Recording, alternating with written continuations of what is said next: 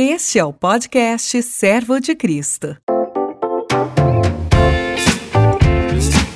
Neste episódio, o bate-papo sobre o tema da literatura sapiencial na pregação continua. Isaac Sixu, Luiz Fernando Areas e Carlos Augusto Vailate discutem a respeito da pregação no livro de Eclesiastes.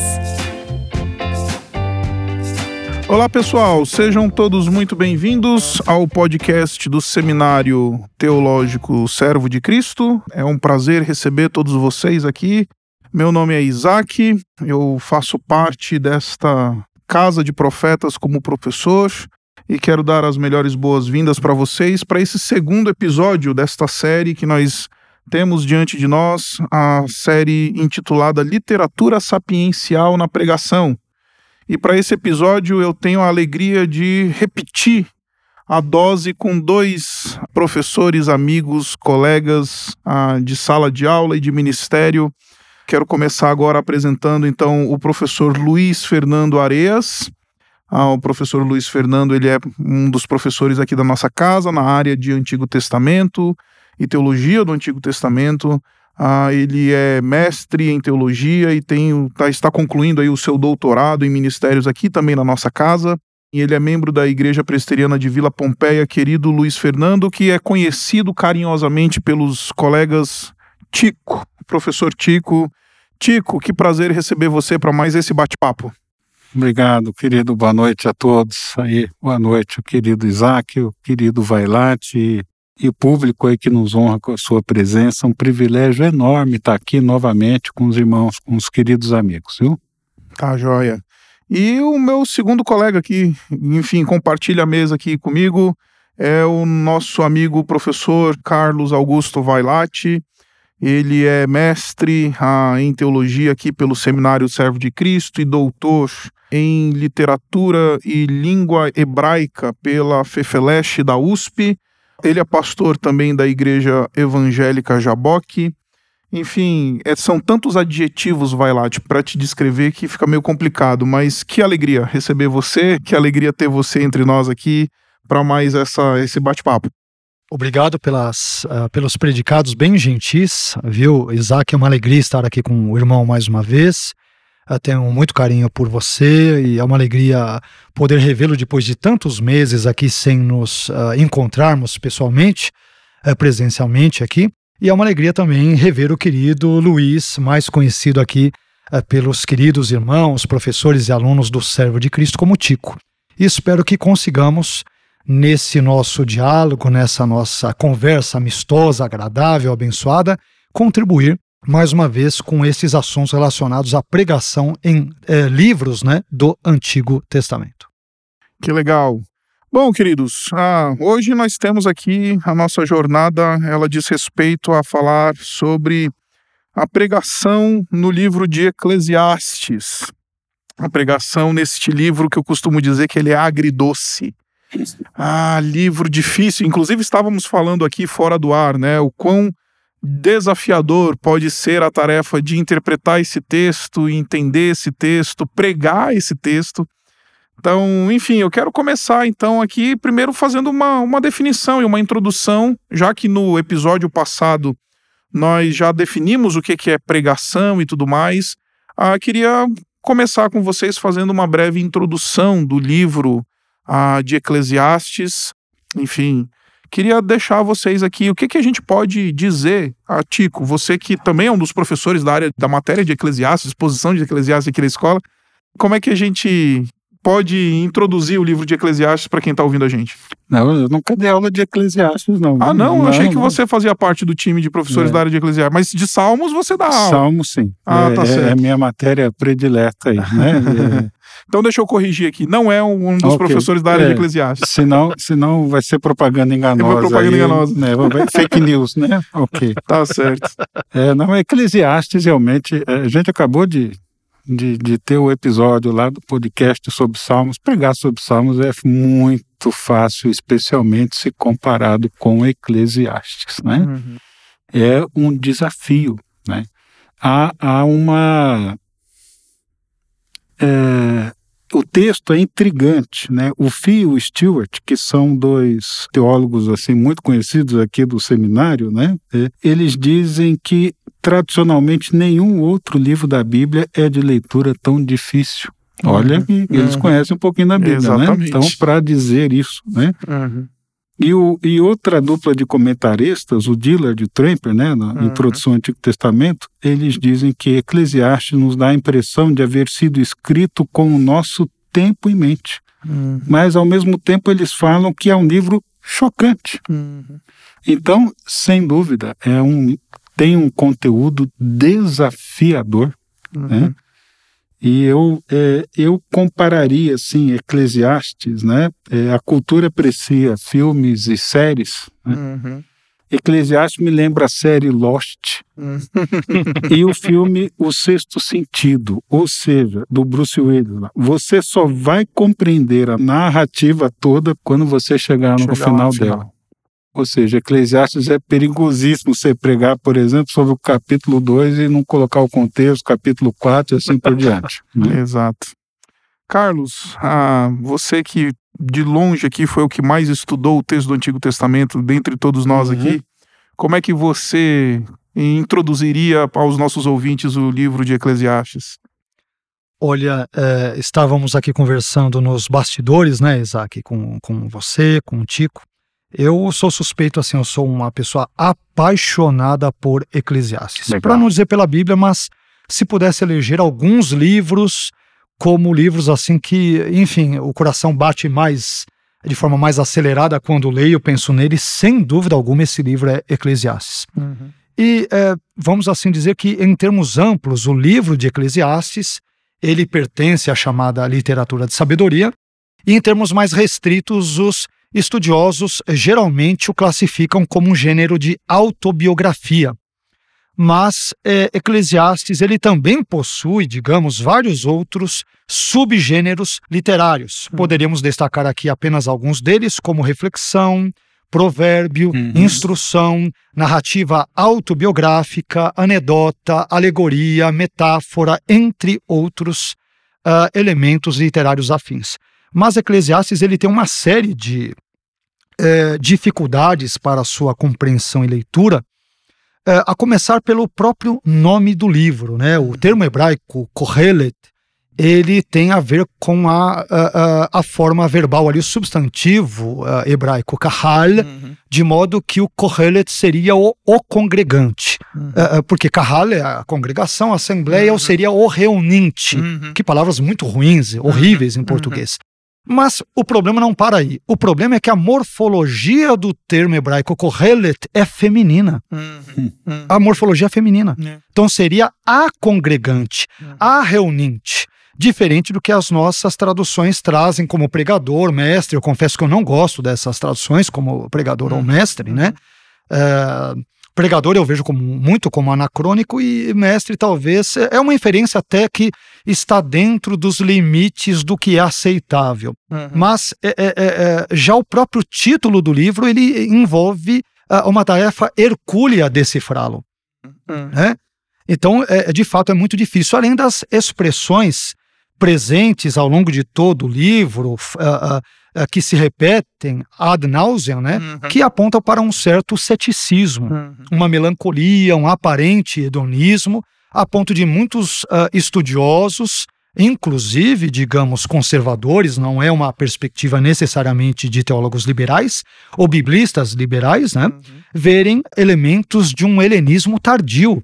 Sim. Por exemplo, ali 225, 200, alguma coisa, antes de Cristo. Então, Eclesiastes possui dificuldades tanto quanto vimos no outro episódio, no outro podcast, no que diz respeito à datação. Uhum. Quem o escreveu foi Salomão ou não foi Salomão?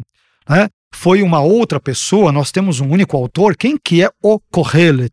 Ou talvez para jogar aí mais mais lenha na brasa, né? Ou é a Kohelet, em razão da sua morfologia feminina, claro, né? Uhum. Eu digo isso porque eu já participei de algumas alguns encontros uh, envolvendo ali, enfim, discussões bíblicas, onde alguns teólogos mais divertentes voltadas para a teologia da libertação que viram de fato que ali era uma mulher. Uhum. É?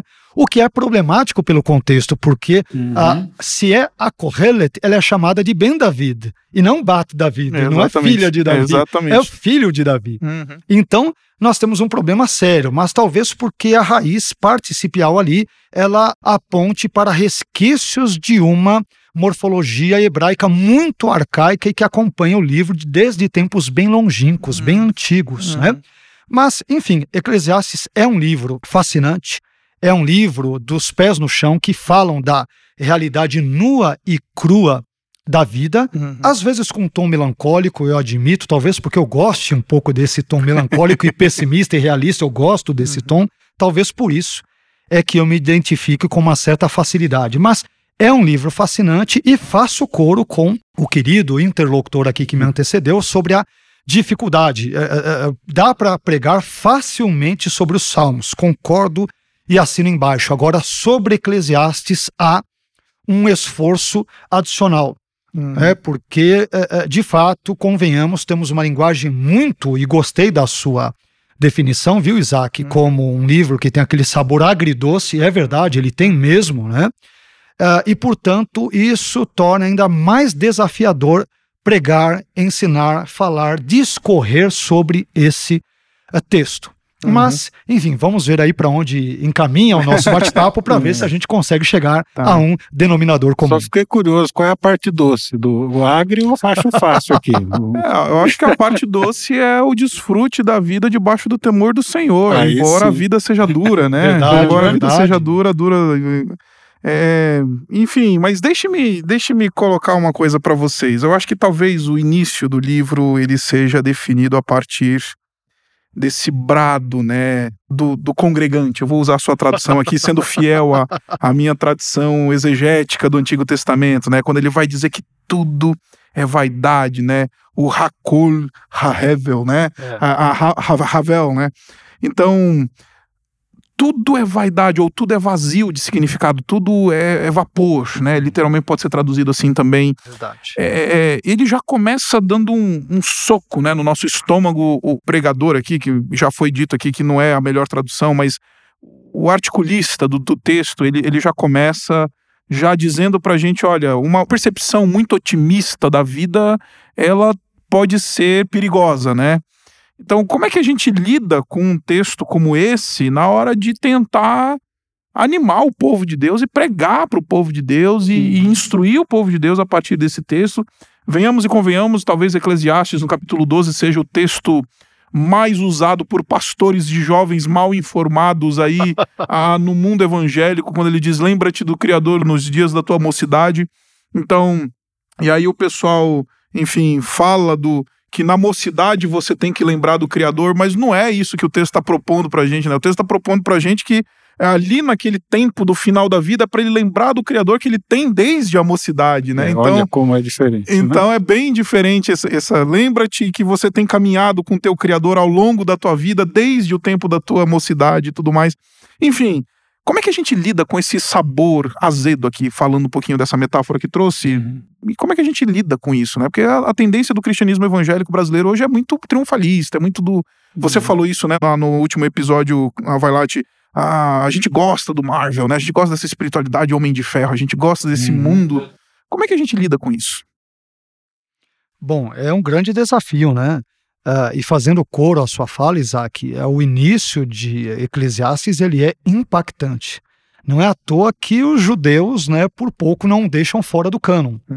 E Eclesiastes, juntamente com outros quatro livros, ele é chamado na erudição bíblica, na teologia, de antilegômena, né? Os livros acerca dos quais falou-se contra acerca da sua canonicidade.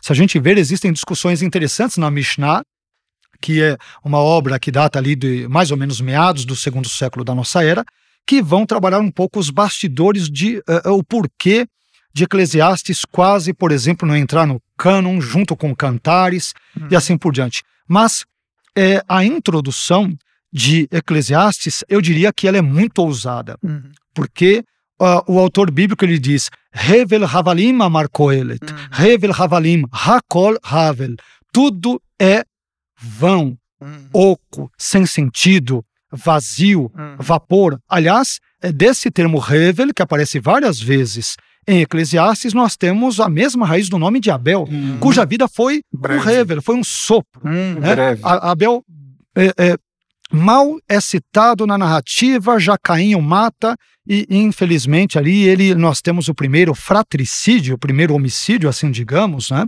com perdão pelo um eventual anacronismo, ah, no texto bíblico. Mas é, o que chama a minha atenção em Eclesiastes é o tom realista que ele imprime Uhum. a, a nossa vida terrena. Então ele vai dizer que debaixo do sol, deixando bem claro que é este mundo terreno em que nós vivemos, nessa atual conjuntura política, econômica, social e espiritual, por que não dizer, Uhum. as coisas são difíceis. Uhum. né? Então, o trabalho debaixo do sol é penoso. Ele vai dizer que não vê sentido em você trabalhar e você ajuntar muito dinheiro e de repente um estranho é que tomará conta desta herança. Uhum. Então, de fato, muitas coisas é, a partir desse prisma parecem não fazer sentido. Uhum. Embora, obviamente, nós não devamos ler eh, Eclesiastes apenas com esses eh, trechos avulsos, deixando de eh, vê-lo a partir do seu todo. Por exemplo, o maravilhoso capítulo 12, Uhum. onde ele deixa bem claro que ele é crente, Uhum. que ele teme a Deus, que ele crê que Deus é justo, ele confia nele. Mas, obviamente, nós temos uma série de desdobramentos. Né? Uhum. Há quem diga que você tem o Kohelet ali, que é um autor anônimo, e ele descreve sobre Salomão, ou teria sido eventualmente um pseudônimo usado por Salomão, Uhum. no momento em que ele, em bom crentez ou em bom teologuês, estava desviado, Uhum. é, havia apostatado, então ele reflete esse tom melancólico, deprimente, pessimista. Ele envolve o período da vida de Salomão em que, por exemplo, ele estava ou havia apostatado da fé, Uhum. Enquanto que o capítulo 12, por exemplo, ele vai trazer uma reflexão mais ah, ah, desse momento de renovo, digamos, que ele experimenta nos momentos derradeiros da sua vida. Enfim, são hipóteses. Uhum. O que ah, não falta em Eclesiastes são hipóteses para explicá-lo. É de fato um livro muito difícil, com um hebraico que tem elementos mais voltados para um período tardio do hebraico bíblico. Não há como ah, ah, fazer vistas grossas a isto, Uhum. de modo que, desde o período da reforma, muitos estudiosos, reformadores, tiveram dificuldades em ver em Eclesiastes uma autoria, por exemplo, salomônica. Né? Uhum. Estou citando esses assuntos, por mais que às vezes sejam técnicos ah, demais ou áridos, mas eles irão impactar na pregação. Sim. Porque quem escreveu Eclesiastes? Quando escreveu? Né? Aqueles chamados dados de composição. Para quem escreveu? Quem são os seus destinatários? É o contexto helênico, depois de Alexandre o Grande, é o contexto salomônico, é um contexto que envolve ah, um avanço da filosofia grega após o período exílico, enfim. Então, é um texto que tem muitas dificuldades Uhum. Histórica, situá-lo historicamente, situá-lo em termos da sua autoria, da sua datação, dos seus destinatários e tudo, é muito difícil. né? Mas, digamos que mais uma vez nós teremos ali os nossos pressupostos, como nós mencionamos no episódio sobre Salmos. Eu ainda, se me permite, eh, não me delongando mais ainda, mas eu entendo que um método histórico gramatical, a partir dele, Uhum. seria importante para lermos Eclesiastes, e se você me permite já esse spoiler aqui Uhum. daquilo que eu penso, eu creio que eh, eh, agora sim nós podemos ver Eclesiastes apontando para Cristo. Sim. Porque em Eclesiastes a visão é muito pessimista e, e o maior mal que atormenta Eclesiastes, o Kohelet, tenha sido ele quem fosse, Uhum. nós encontramos uma resposta em Cristo. O que mais o atormenta é a morte. Uhum. Que adianta eu fazer tudo isso se o final da minha vida será sepultura gélida, Uhum. né, inflexível? Uhum. E Jesus nos responde muito bem isso. Num- a, a desesperança e o desespero vistos em Eclesiastes, nós vemos essa esperança na contramão na pessoa de Cristo, que não apenas morre por nós, enfrenta a cruz, mas ressuscita ao terceiro dia. Então Jesus nos traz uma importante e relevante, talvez a maior de todas as respostas, ao medo do autor Uhum. de Kohelet, que é a morte. Cristo venceu aquilo que amedrontava o Kohelet. E ele ressuscita ao terceiro dia, abrindo-nos, portanto, o caminho de um futuro melhor, esperançoso, é, com base em Cristo, nas suas obras, na sua morte e na sua ressurreição. Que legal. Uau, depois dessa aula, Tico, como é que a gente fica, né? Mas o que, que, é, né? que, que você diria sobre essa, essa tarefa Uhum. de pregar um livro que começa já dando um, um soco no nosso baço espiritual, dizendo: olha, Uhum. debaixo do sol a coisa é bem mais nua e crua do que a gente imagina, né? Exato. Eu achei ótima a sua metáfora do, do soco, né? Me lembrou até um vídeo que eu assisti do Jay Adams, falando não sobre aconselhamento, sobre pregação, né? Então ele, é, e ele começa a dar ideias de como começar o sermão, né? E uma delas ele, ele falou, Uhum. Deus não existe. Foi isso que um homem me contou, é, comentou comigo essa semana, né? Então, mas antes de você fazer isso, meu irmão, combine com os diáconos primeiro, senão eles vão te tirar lá É. do púlpito, né? Então, quer dizer, a- acho que essa surpresa é, Uhum. venha esse soco, Ah, né? Esse ah. soco de fato, que é que vale a pena nessa vida. Uhum. Eu acho um livro perigoso no sentido eh, não só da pregação, mas se, se você pega um cara que está com tendências suicidas, Uma crise de fé e tudo uma, mais. uma crise de fé, dependendo de onde ele abrir, a palavra tá. Se, se ele não tiver assim um, um- mínimo de teologia, olha, acho que é por aí mesmo. Vou Hum. acabar com a minha vida porque nada faz sentido, É. né? E quem não ouviu o episódio anterior aí sobre os Salmos, ouça, tá? Uhum. Foi excelente. Uhum. É, foi uma bênção para gente.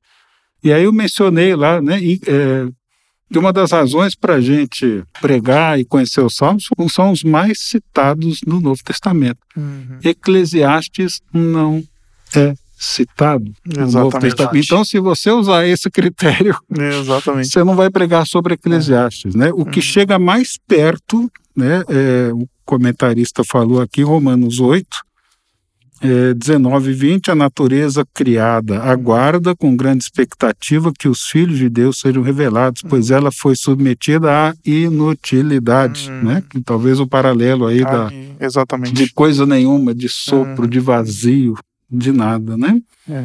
Então, é um livro é, desafiador nesse sentido. Agora, você tem algumas passagens assim que são formidáveis, né? Quer dizer, formi eu- eu- quando eu digo formidável, quer dizer, a, a melhor melhor texto que eu conheço Uhum. para você pregar num velório, Uhum. né, é Eclesiastes capítulo 7 Exato. Verdade. que vai falar é melhor ir a uma casa onde há luto do, do que a uma casa em festa, pois a morte é o destino de todos e os vivos devem levar isso a sério. Uhum. Olha que e, e aí fazer a ponte para a esperança da ressurreição que o, o Vailate já mostrou para gente. Então nesse sentido né, é o cara levantando a bola e o pregador tem que cortar, tem É. que cortar com Jesus, É. né? E eu acho fantástico isso que vocês dois estão dizendo, porque eu gosto muito também, eu sou um outro apaixonado, ah, Carlos, por esse Nós somos texto. da área do né? Antigo Testamento, É, né, é. Isaac? Não, Você que- também, o Tico. Então, então, assim, eu sou um outro apaixonado pelo texto do Eclesiastes. Eu posso dizer, eu leciono. Acho que você também já lecionou aqui, né? acho aqui que não, não. aqui, aqui infelizmente não. É, eu leciono a matéria de exposição de Eclesiastes e tudo mais, já Então, deixa lecionei eu algumas sentar vezes. na sua cadeira, então, você me falar aqui. É, mas uma coisa que eu gosto muito de enfatizar para os meus alunos quando a gente está estudando o livro de Eclesiastes é que o livro de Eclesiastes ele é muito interessante porque ele denuncia uma coisa que tem sido valorizada como um grande tesouro no mundo de hoje, que é essa ideia de uma vida secular, de uma vida humanismo pelo humanismo, materialismo pelo materialismo. A gente vive uma época aí de uma discussão de materialismo histórico dialético, de o um homem no centro de todas as coisas e etc e tudo mais. E a grande mensagem do Correlete, né, é justamente é, esse brado que diz, olha, a vida sem uma perspectiva espiritual, Uhum. debaixo do sol, ela é completamente sem Uhum. sentido. Você vai Uhum. trabalhar, trabalhar, trabalhar e vai morrer, você vai acumular riquezas e você não vai desfrutar dela, você vai trabalhar e ficar doente, vai ficar velho e não vai ter quem te ajude, não vai ter. E aí o, o- ele denuncia isso que a nossa geração hoje valoriza como algo que é espetacular, que tem todo sentido do mundo. o humanismo, o secularismo, etc. Ele olha para essas coisas e fala assim: viver nessa toada significa viver a vida mais vazia de significado. Olha só. É, é uma crítica muito dura que ele faz à nossa geração, né? Então, isso que você falou, Uhum. Tico, no início, que parece que o autor escreveu isso pensando em nós, né? A nossa geração do humanismo, a nossa geração do secularismo, Uhum. a nossa geração do materialismo. Então, a, pelo menos quando isso se tornou a religião do nosso tempo, né? Ao, é, eu acho sensacional isso. Eu não sei se vocês compartilham isso, mas eu acho muito legal essa denúncia Uhum. que o texto bíblico já está há muitos e muitos anos, né? Uhum. Dependendo de onde a gente vai datar o texto de Eclesiastes, pelo menos uns 3 mil anos aí já dizendo pra gente, olha, isso que vocês chamam de o jeito certo de viver, o American Dream, essa Aham. vida que vocês dizem que vale a pena é justamente a vida mais vazia de significado que alguém poderia ter.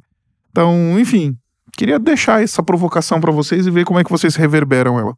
Eu vou só falar um pouquinho, já deixou vai lá te discorrer Fique à bastante. vontade que eu já Ah. falei muito. Não, não. é- é, você tem muito mais conteúdo aqui. Não, não, não, não se não se aveste, não. Mas eu fico pensando quantas pessoas nas nossas igrejas, né, ou visitantes, Hum. não sentam nos bancos pensando o dia em que eu tiver muito dinheiro, que eu puder tomar todas e puder ter todas as mulheres, Hum. que é o que ele fala no capítulo Exatamente. 2. Aí eu vou ser feliz. E aí ele passou por isso, né? Ou disse que passou por isso e não encontrou sentido nisso, né? É, aí eu lembro lá do livro do Viktor Frankl, né? Daquele aquele homem que sobreviveu ao Holocausto em busca de sentido e ele narra a luta terrível dele lá, é como prisioneiro, né? E ele falou, olha, se eu não tivesse um objetivo na vida, um sentido na vida, eu teria sucumbido ali como todos, como aconteceu com tanta gente. E acho que o Eclesiastes está querendo mostrar para gente qual é o sentido da vida. Né? Vai lá, Tia. Ah, ótimas ponderações, Tico. Eu acho que é importante, eh, como vocês já levantaram essa temática, é impossível lermos Eclesiastes e não pensarmos que ele nos sugira a nós, no contexto evidentemente contemporâneo, o tema do hedonismo. Né? Ou seja, desfrute mesmo, o fim da vida, ou seja, o propósito da vida, ou fomos criados teleologicamente falando, né, com o propósito de comer, beber ou ter mulheres, como ele aqui disse, gozar do bem, é, termos muito dinheiro. E isso talvez chame a atenção para um, um termo também, né, que o Piper usou muito de alguns anos para cá, que envolve o hedonismo cristão. Hum. Quer dizer, o prazer em si, claro que não a busca pelo, do prazer pelo prazer. O, o prazer não é o fim, não é o Uhum. objetivo da nossa Uhum. vida. Né? O objetivo da nossa vida nós vivemos para a glória de Deus, para glorificá-lo, para Uhum. engrandecê-lo e assim por diante. Mas, de fato, é, Eclesiastes é muito importante porque nos mostra a total falta de sentido que há num mundo quando nós excluímos Deus deste mundo, Uhum. do nosso mundo como você citou muito bem, né, Isaac, esse, essa secularização, esse sistema de pensamentos e de filosofias em que nós onde nós vivemos, em que Deus sempre é colocado de escanteio, sempre. Hum. Fala-se hoje, e já de longa data, sobre ah, ah, um pós-cristianismo na Europa, sobre pós-verdade, sobre N outros elementos que o autor de Eclesiastes, se vivesse nos dias de hoje, ele falaria: Poxa, eu gostei disso, isso é interessante. Né? Não que ele concordaria necessariamente com isso, mas, é, de novo, chama minha atenção a sinceridade do Kohelet, ah, o tom eh, realista que ele dá e para a ineficácia de uma vida pensada apenas no aqui e no agora. Sim, sim. Essa vida imediatista, que apenas eh, talvez possamos pensá-la para como algo que possa nos suprir nas nossas carências é, psicossomáticas, maiores ou menores neste mundo, elas Uhum. não se comparam eh, com o temor a Deus. Amém. Que a conclusão dele, ele vai dizer: olha, eu disse um monte de coisa. É, é como. Talvez ele poderia parafrasear: olha, eu disse talvez algumas coisas que alguns até verão como bobagem. Mas nos versículos 13 e 14 de Eclesiastes 12, ele vai dizer: Mas de tudo o que se tem ouvido, ou seja, a conclusão de tudo o que eu disse é: teme a Deus e guarda os seus mandamentos. Ele é temente a Deus. Uhum. Porque esse é o dever de todo homem. Uhum. Porque Deus há de trazer a juízo toda obra e até tudo que está encoberto, quer seja bom, quer seja mal. Uhum. Então, debaixo do sol você quer uh, viver passando a perna nos outros, né, enganando, uhum. ludibriando, defraudando e assim por diante, uhum. ok, você terá essa liberdade, entre aspas, para fazê-lo. Mas um dia, é, todos nós, como nós costumamos dizer, né, ninguém que se aproxima de um restaurante, pede o que quiser ali à mesa, acha que a conta não chegará. A conta chegará. Uhum. Então, essa é uma grande resposta que o autor de Eclesiastes nos dá para a nossa sociedade secularizada que uh, uh, matou a Deus na linguagem nietzschiana, claro que com outros sentidos e assim por diante, muitas vezes distorcidos, né? Mas a resposta é: olha, Deus aparentemente não está nem aí para o que acontece. A nossa vida é sem sentido, né? Uhum. Sem dúvida é sem sentido se nós descartarmos Deus dela. Se incluirmos Deus na nossa vida, no nosso casamento, na nossa agenda, nos nossos propósitos, nos nossos afazeres, uh, uh, enfim, em todas as demais situações que direto ou indiretamente têm a ver com a nossa vida, a nossa vida fará sentido. E aqui talvez possamos uh, citar Paulo, né? Quando ele diz que em Deus vivemos, nos movemos, existimos. Uhum. Nós precisamos de Deus para tudo na nossa vida. E embora, evidentemente, Eclesiastes não faça esta citação, parece-me que ela talvez funcione de alguma forma como um elemento ali que, de algum modo, emoldure os doze capítulos de Eclesiastes. A, a vida aparentemente sem sentido debaixo do sol só encontrará sentido nesse Deus diante de quem haveremos de prestar contas um dia do nosso comportamento e da nossa vida. Uhum. É, eu gosto muito de uma definição que o, eu ouvi de um, de um, Acho que você já deve ter ouvido falar bastante, do, do Dr. Gordon Johnston. Sim. Numa, numa série de exposições que ele fez na época que eu era aluno lá no seminário de Dallas. E ele falava que o, a temática do Kohelet é, é, é você dizer. É, é, a temática dele, a, o grande, a grande mensagem dele era que a vida debaixo do sol, ela precisa daquilo que é a chamada causa última, né? E a gente lida com todos os antepenúltimos, né? A gente lida com tudo que, o que, tudo que é antepenúltimo, né? A vida, a carreira, o trabalho, o prazer, todas essas temáticas que ele levanta, né? No, no seu texto, que ele fala no texto. Tudo isso é antepenúltimo, né? A justiça na sociedade, a falta de justiça, a integridade, a não integridade, isso, aquilo, aquilo outro. Tudo isso é antepenúltimo. E o grande problema e o grande vazio é você transformar essas coisas em últimas, né? É você transformar essas coisas em últimas. Então a riqueza vai se tornar última, ela se torna vazia. Quando, ah, enfim, o trabalho se torna último, ele se torna vazio. Uhum. É, elas precisam ser antepenúltimas diante de um Deus último para que elas ganhem esse valor intrínseco nelas, né? Para que elas sejam bem desfrutadas, para que elas possam ter alguma razão na nossa vida, porque é, querendo ou não, e eu, eu acho que o, o sábio, né, do texto, ele tá dizendo pra gente que essas coisas, em alguma medida, elas são importantes. Trabalho é importante. Uhum. É você se planejar é importante. Você tem, tem existem coisas na perspectiva debaixo do sol que nós devemos dar a atenção, uhum. mas nunca não como coisas últimas, né? Sempre como antepenúltimas, boa, né? Boa. Então é, eu acho sensacional essa abordagem que o Dr. Gordon Johnston ele, ele dá para o texto quando ele diz isso. Ele fala o problema do indivíduo que vive a vida que o, o sábio de Eclesiastes está denunciando é esse, que ele está transformando em coisas últimas aquilo que é penúltimo. Uhum. Então ele precisa de Deus nessa equação, como falou bem o Carlos, né? Ele precisa chegar na equação de falar assim: tudo vai ser vazio de significado. Tudo é inútil, tudo não. A vida de fato vai ser completamente preto e branco, né? se Deus ele não tiver entrado nessa equação. Se não tiver uma causa última, legítima, que possa ser colocada no lugar de último. Então, enfim, eu acho, eu acho sensacional isso daí.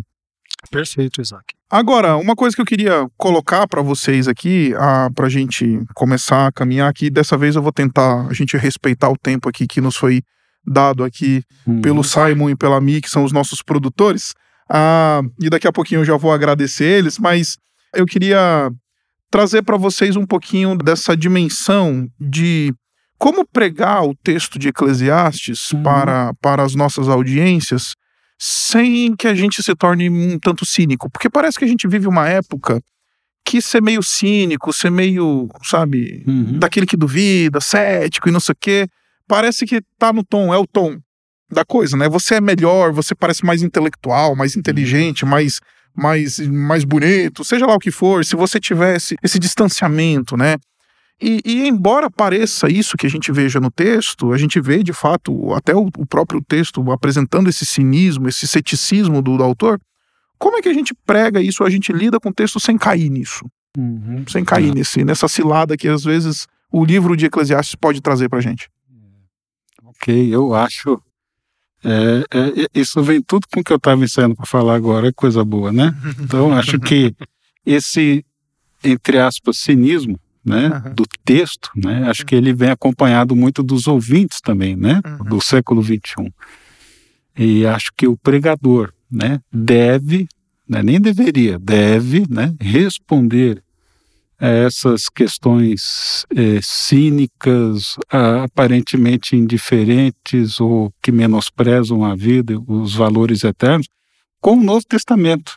Né? Foi o que você acabou de falar. Né? Vale a pena viver, vale a pena trabalhar. Então, o tema dele no capítulo 1, tema 2, que vai ecoar: né? se eu vou morrer, para quê? Né? E aí tem um texto que eu gosto demais, mas demais, demais, demais, assim, que me abençoa muito, que é Colossenses 3, e vai dizer ali, escravos, em tudo obedeçam a seus senhores terrenos. Né? E- e senhores terrenos eu acho finíssimo, porque isso está preparando o que ele vai dizer agora. Né? É, Sirvam-no com sinceridade por causa do, de seu temor ao Senhor né? Em tudo que fizerem, trabalhem de bom ânimo, como se fosse para o Senhor e não para os homens. Lembrem-se de que o Senhor lhes dará uma herança como recompensa, e de que o Senhor a quem servem é Hum, Cristo. hum. Ou seja, o seu trabalho só vai ter significado, só vai ter sentido se ele for vivido para o Senhor lá de cima. Então, isso ajuda a curar, né, a trazer cura para aqueles que são oprimidos pelos chefes, né, muitas vezes tiranos e, e, e- e não cristãos, não temente a Deus. Ó, esse cara é, não é o teu chefe de verdade, você não está servindo a ele. Né, ele, é, ele não é o teu verdadeiro Senhor, ele é um Senhor terreno. E aí, para encerrar minha participação, né, aí para mim um dos textos mais belos né, é, do, do Antigo Testamento, né, que é o 3:11. Eu vou ler desde o 9 de Eclesiastes, o que ganha o trabalhador com todo o seu esforço, né? Tenho visto o fardo que Deus impôs aos homens. Ele fez tudo apropriado ao seu devido tempo, também pôs no coração do homem o anseio pela eternidade.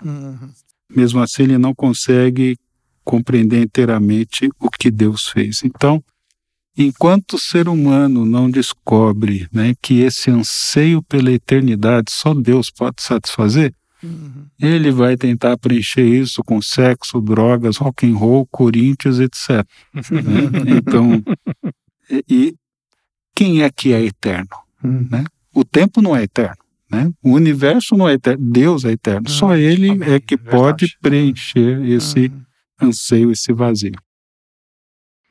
Carlos, o que, que você teria Assina dizer? embaixo, né? Assina embaixo aqui as sábias palavras aqui do nosso querido Tico. Uhum. É interessante que hoje, eh, como nós temos algumas pessoas eh, intelectuais, inclusive nós, eh, na mídia, né? Uhum. Nós temos um Leandro Carnal ali que Uhum. é declaradamente ateu. E em razão disso, não só por isso, evidentemente, muitos podem achar que eh, eh, ser ateu é ser pop. Uhum. Ser cético é ser pop. É a bola da vez, é a moda hoje que a turma acaba seguindo. Né? Mas é importante eh, frisarmos isto, e o autor de Eclesiastes deixa isso claro, a fala do Tico também deixou isso claro, que ele é uma pessoa temente a Deus. Uhum. né? Então, ele pode ter tido um passado com alguns perrengues, digamos, alguns conflitos filosóficos, teológicos, existenciais, uhum, uhum. mas no final de toda a história, ele, como nós lemos agora há pouco, ele vai dizer: olha, pessoal, mas o resumo de tudo que eu disse, por mais que tenham coisas ali difíceis de engolir, muito complexas, complicadas mesmo, é temam a Deus, ou seja, ajam como eu, eu temo a Deus. Né? Uh, uh, mas eu acho que outro elemento importante de Eclesiastes, que é muito relevante para a nossa época, é que Eclesiastes ele não se preocupa em questionar certas coisas. Uhum. Isso é muito importante. Uhum. Né? Que benefício há nisso e naquilo? Que proveito há nisso e naquilo? E trabalhar e fazer isso e acordar cedo e chegar tarde? Se, é, qual proveito? Então, é, eu, eu creio que há um elemento muito importante especialmente nos nossos dias, onde nós vemos cada vez mais jovens ingressando nas universidades, nas faculdades, assim por diante, e esses jovens se aproximam da igreja com uma série de dúvidas. E perguntam mesmo hum. sobre Deus, sobre Bíblia, sem, sem pudor, vamos assim dizer, com, escancaram a, ali o peito e perguntam. Então, Eclesiastes, nesse sentido, também é muito importante e muito atual, porque nos ajuda a dialogarmos com esta safra nova, vamos assim dizer, que muitas vezes se aproxima das uh, igrejas, dos cultos, estão ali presentes uhum. e pegam ali o pastor de jeito no final do culto, pastor, mas como que o senhor responde a isso, isso, isso, isso, isso e aquilo? Uhum. Né?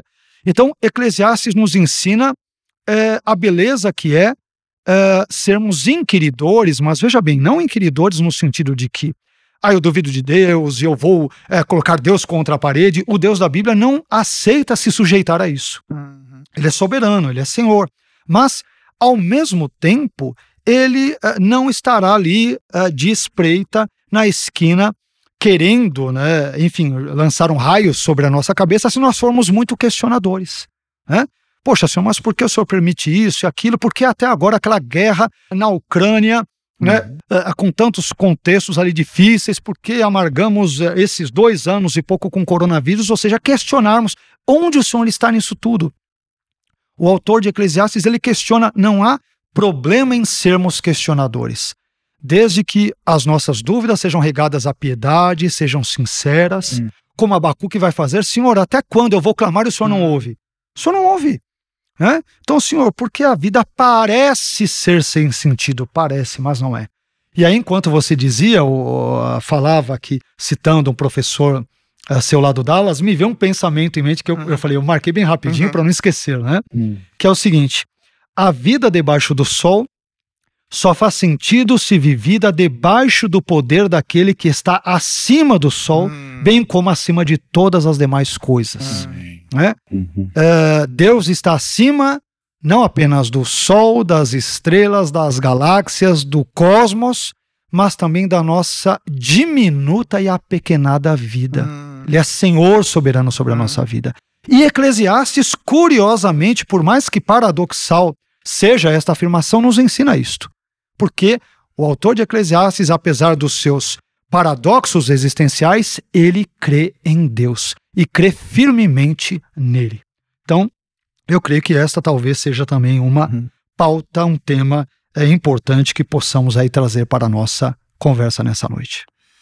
Excelente, gente, excelente. Eu acho que a gente poderia falar muito, mas muito mais sobre, enfim, o texto de Eclesiastes, como a gente pregar. Eu queria só fechar esse nosso tempo aqui, que o nosso tempo já está estourando, ah, de maneira prática. Quais são as aplicações, além de incentivar as nossas audiências, eventualmente confiarem e trazerem Deus para essa equação desta realidade debaixo do sol? esse Deus que está acima do sol, né, como falou bem o, Vailate aqui, quais são as aplicações mais imediatas e mais claras que a gente pode extrair do texto, que eventualmente podem comunicar com as nossas audiências? Ah, somos três pastores, três homens da igreja que estão lidando com aqueles que estão brigando com os, a nulidade da vida, estão respirando a, a fuligem do metrô todo dia, estão indo trabalhar, acordar cedo, estão indo correndo atrás da vida e que muitas vezes eles estão olhando para a vida e estão falando assim: olha, uhum. é, parece que é meio sem sentido mesmo. Ah, eu, eu posso contar assim no, nas mãos e nos pés a quantidade de gente que me procura lidando com esse vazio existencial que a gente encontra muitas vezes no coração do eclesiástico, né? Ah, de maneira prática, quais são as aplicações que a gente poderia dar para esses irmãos que estão, enfim, que são objeto do nosso ministério, da nossa prédica? Vou dizer uma rapidinho assim, com um paralelo nos Salmos, né? Os nossos questionamentos são permitidos. Sim. Nossas crises, né? É, o salmista pergunta quatro vezes no Salmo 13, ou até quando, né? Uhum. Igualzinho do Abacuque lá, né? E muitas vezes ele não entende o que está acontecendo, uhum. né? Ele está falando, Deus, o Senhor mandou todos os meus amigos embora e as trevas são a minha companhia. Então tem momento, eu acho que Eclesiastes passou por um, um, alguns momentos assim, uhum. né? De Salmo 88, por exemplo, né? Então acho que os nossos questionamentos eles são permitidos, né? Legítimo. Eu gosto de dizer são legítimos, né? Lamentar quando eu falo de salmo de lamento, lamentar é legítimo e permitido. A gente precisa lamentar. Então, tem alguns momentos da nossa vida que nós vamos uhum. ter crises, ter questionamentos. E a gente não precisa ir muito longe na Bíblia para encontrar alguns personagens, né? Desde Gênesis, é, passando pelos históricos aí, com, essas, com esses questionamentos. Mas, evidentemente, as respostas, como o, o Vailate abriu, né, uhum. o, o, na sua fala hoje aqui, elas estão em Jesus, estão lá no Novo Testamento. Exato. Carlos? Uh, eu diria, bom, eu ressaltaria três pontos, um dos quais já citado uh, pelo Tico. O primeiro deles seria que a vida tem seus altos e baixos. Uhum. Né? Cuidado com aquele discurso citado por você, né, Isaac, também nós mencionamos aqui, eu não sei se nesse episódio também, mas no outro, né, sobre os Salmos, cuidado com aquele discurso triunfalista, né? Uhum. Venha para Jesus que uh, as suas dores uh, serão, sabe, seus, suas dores, seus boletos irão acabar. Você só vai receber um pix celestial, alguma coisa do gênero. Uhum. Não. Eclesiastes deixa bem claro que a nossa vida, voltando à sua fala, é bem-vinda, viu, Isaac? Uhum. A vida é agridoce. Uh, a vida tem os seus altos e baixos. Tem um texto que eu gosto muito de Eclesiastes, salvo engano, aliás, devo tê-lo citado no nosso outro podcast com o Ziel, lá meses atrás, né? Eclesiastes 7,14, quando diz: No dia da prosperidade, goza do bem. Uhum. Mas no dia da adversidade, considera. Uhum. Porque Deus fez este dia em contraposição ao outro, para que o homem nada ache que tenha de vir depois dele. Então, a vida tem os seus altos e baixos. Então não é porque você é cristão, é pastor, é teólogo, não importa os seus títulos, os seus cargos, né? Mais cedo ou mais tarde passaremos por dificuldades na vida. O segundo ponto, segundo a segunda lição prática é que uh, uh, o Tico mencionou isso, nós mencionamos também algumas vezes, é que questionar a Deus não é pecado. Hum. Né? É, Deus, aliás, como eu digo com frequência aos irmãos da igreja, ele não quer apenas salvar o nosso, a nossa alma, ele quer salvar o nosso cérebro. né? Então, não há nenhum problema em questioná-lo, uhum. de novo, desde que seja um questionamento que não queira colocar Deus contra a parede, mas um questionamento piedoso, sincero, verdadeiro. Uhum. Questionar a Deus não é pecado. E por fim, o temor a Deus é a solução para o nosso eventual vazio existencial. Deus é a solução. Temê-lo, uhum. né? E saber que Ele está acima das nossas apequenadas aflições neste mundo, Deus está acima de tudo e, portanto, devemos confiar nele, acreditar nele, esperar nele e depositar todas as nossas fichas nele. Excelente. Muito bom. Excelente. Ah, acho que eu diria coisas muito próximas do que todos vocês disseram. Eu diria, reconheça essa dimensão fria da vida.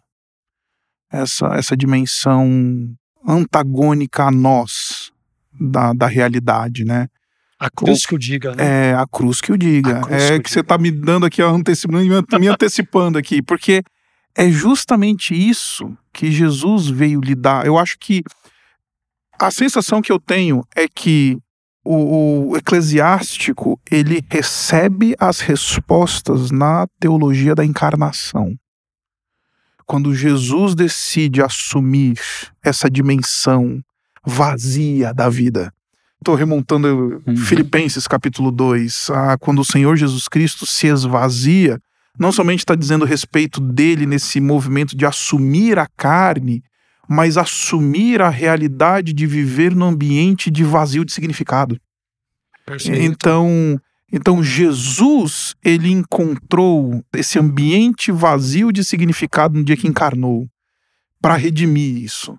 Então, então o, o que eu diria é, eu acho que essa grande pergunta, essa grande esse grande cinismo, essa grande interrogação que o que o, o, sábio do Eclesiastes, né, que a gente não sabe, como falou bem você, Carlos, se é Salomão, se não é, se é alguém depois, se é alguém que já foi influenciado pela sabedoria dos gregos e tudo mais.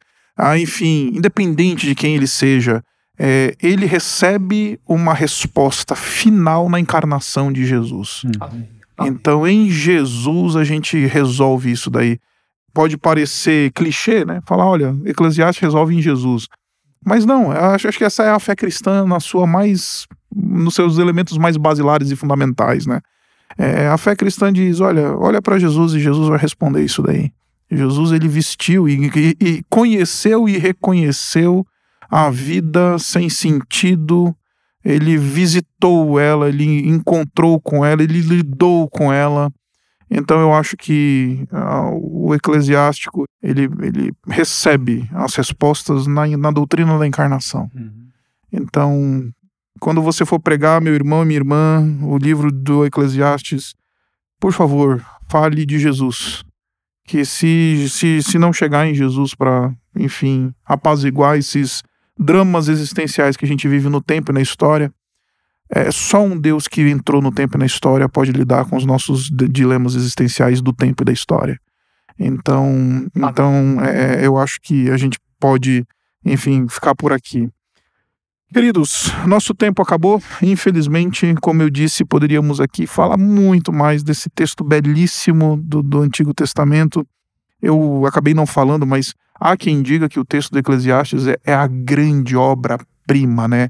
de todo o Antigo Testamento. Então, enfim, uh, queria agradecer vocês, queridos. Quero agradecer você, Carlos Vailate. Obrigado pela, enfim, pelo segundo episódio. Já, já, sei lá, a gente já gravou juntos aqui muitos episódios já, né? Só. Estamos batendo recorde aqui, um atrás do outro. Mas obrigado, querido, por, por sua sabedoria, sua participação, seu tempo e nos abençoar tanto nesse tempo aqui. Eu que agradeço, Isaac, pela sua intermediação, pela interlocução, pelas colocações sábias, pela contribuição uh, profunda que o irmão, juntamente com o querido Tico, deram aqui. E para mim é um grande prazer, me sinto de fato privilegiado e abençoado por estar com vocês aqui nesse bate-papo. Espero sinceramente que os nossos ouvintes sejam abençoados, que Deus use uhum. esse áudio esses uh, papos, essas divagações, essas reflexões, elucubrações para abençoar a sua vida, né? E que toda a glória seja dada somente a Deus. Muito obrigado, Isaac, e muito obrigado mais uma vez, Tico, uh, pelo, pela interlocução, enfim, pelo bate-papo. Foi muito agradável, prazeroso e edificante. Que bom. Obrigado, Tico, querido professor Luiz Fernando, obrigado pela sua presença, obrigado pelo seu coração. Como é obrigado. é precioso ouvir você e dessa maneira, nessa perspectiva bastante devocional e, e carinhosa que você fala, viu? Eu é que agradeço poder estar aqui aprendendo tanto com vocês, sendo tão abençoado e poder é, participar desse banquete teológico barra espiritual, né? Uhum. Porque as duas coisas têm que andar juntas, né? Essas uhum. duas dimensões aí. Uhum. E e Eclesiastes realmente é, eu estou saindo muito melhor do que eu entrei aqui hoje. Vocês me abençoaram muito. Né? Estou começando a gostar um pouco mais do livro. que bom, que bom. Quero agradecer o Simon e a Mi, que são os nossos produtores, que Obrigado. são responsáveis por colocar no ar e editar e produzir todo esse material que nós professores estamos aqui gravando. Enfim, obrigado, queridos, pela expertise de vocês e pelo trabalho tão bonito que vocês fazem. Quero falar com você que está nos ouvindo, que se você deseja conhecer o nosso seminário, você é bem-vindo para visitar o nosso site, servodecristo.org.br. Você também pode procurar também as nossas redes sociais, tanto no Instagram quanto no Facebook. Você pode entrar em contato conosco também pelas nossas redes sociais e também pelo nosso site. Vai ser um prazer ter você perto de nós, você conhecer os nossos programas, os nossos cursos que nós oferecemos aqui. Enfim, está tudo à sua disposição. Venha estudar conosco, vai ser um prazer estar perto de você. Eu fico por aqui. Muito obrigado, amigos queridos. Nós vamos nos encontrar em breve, se Deus quiser, e espero que todos que estiveram conosco tenham sido abençoados. Deus abençoe vocês. Um abraço e valeu.